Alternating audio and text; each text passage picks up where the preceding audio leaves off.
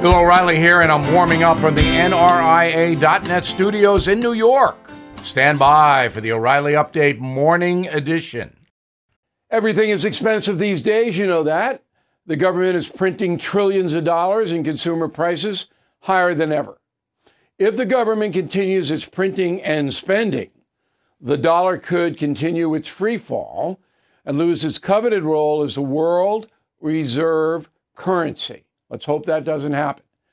But there are a few things you can do right now. American Hartford Gold can show you how to protect your money, your retirement, your hard earned savings against inflation by helping you diversify a portion of your portfolio into physical gold and silver. Start with a short phone call, and they can have physical gold and silver delivered right to your door or put inside your 401k or IRA. So please call or text them right now. Tell them Bill O'Reilly sent you. Call 877 444 GOLD, 877 444 GOLD, or text GOLD to 65532. Again, that's 877 444 GOLD, or text GOLD to 65532. On this Monday, I am thinking about media hatred, which was on stark display after the Capitol was looted, broken into, defiled by protesters last week. Almost immediately, the corporate media on television and radio blamed President Trump. As we've discussed, Mr. Trump made a mistake by not tamping down emotions among his supporters, but he did not incite violence.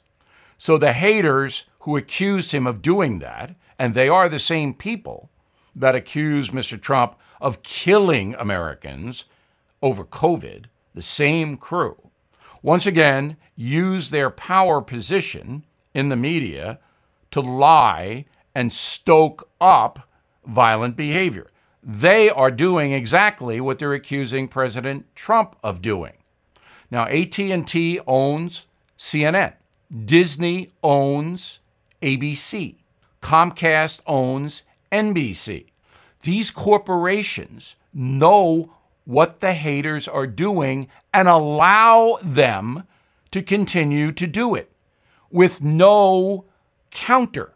These far left networks have no balance.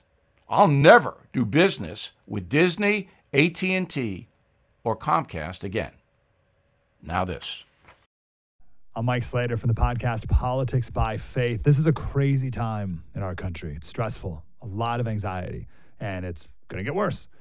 And I realized that one of the things that helps me take away the stress is realizing that there's nothing new under the sun.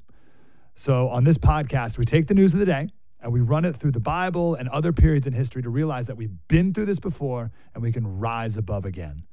Politics by faith, anywhere you listen to the podcast. Politics by faith. That is the Morning O'Reilly Update. More analysis later on.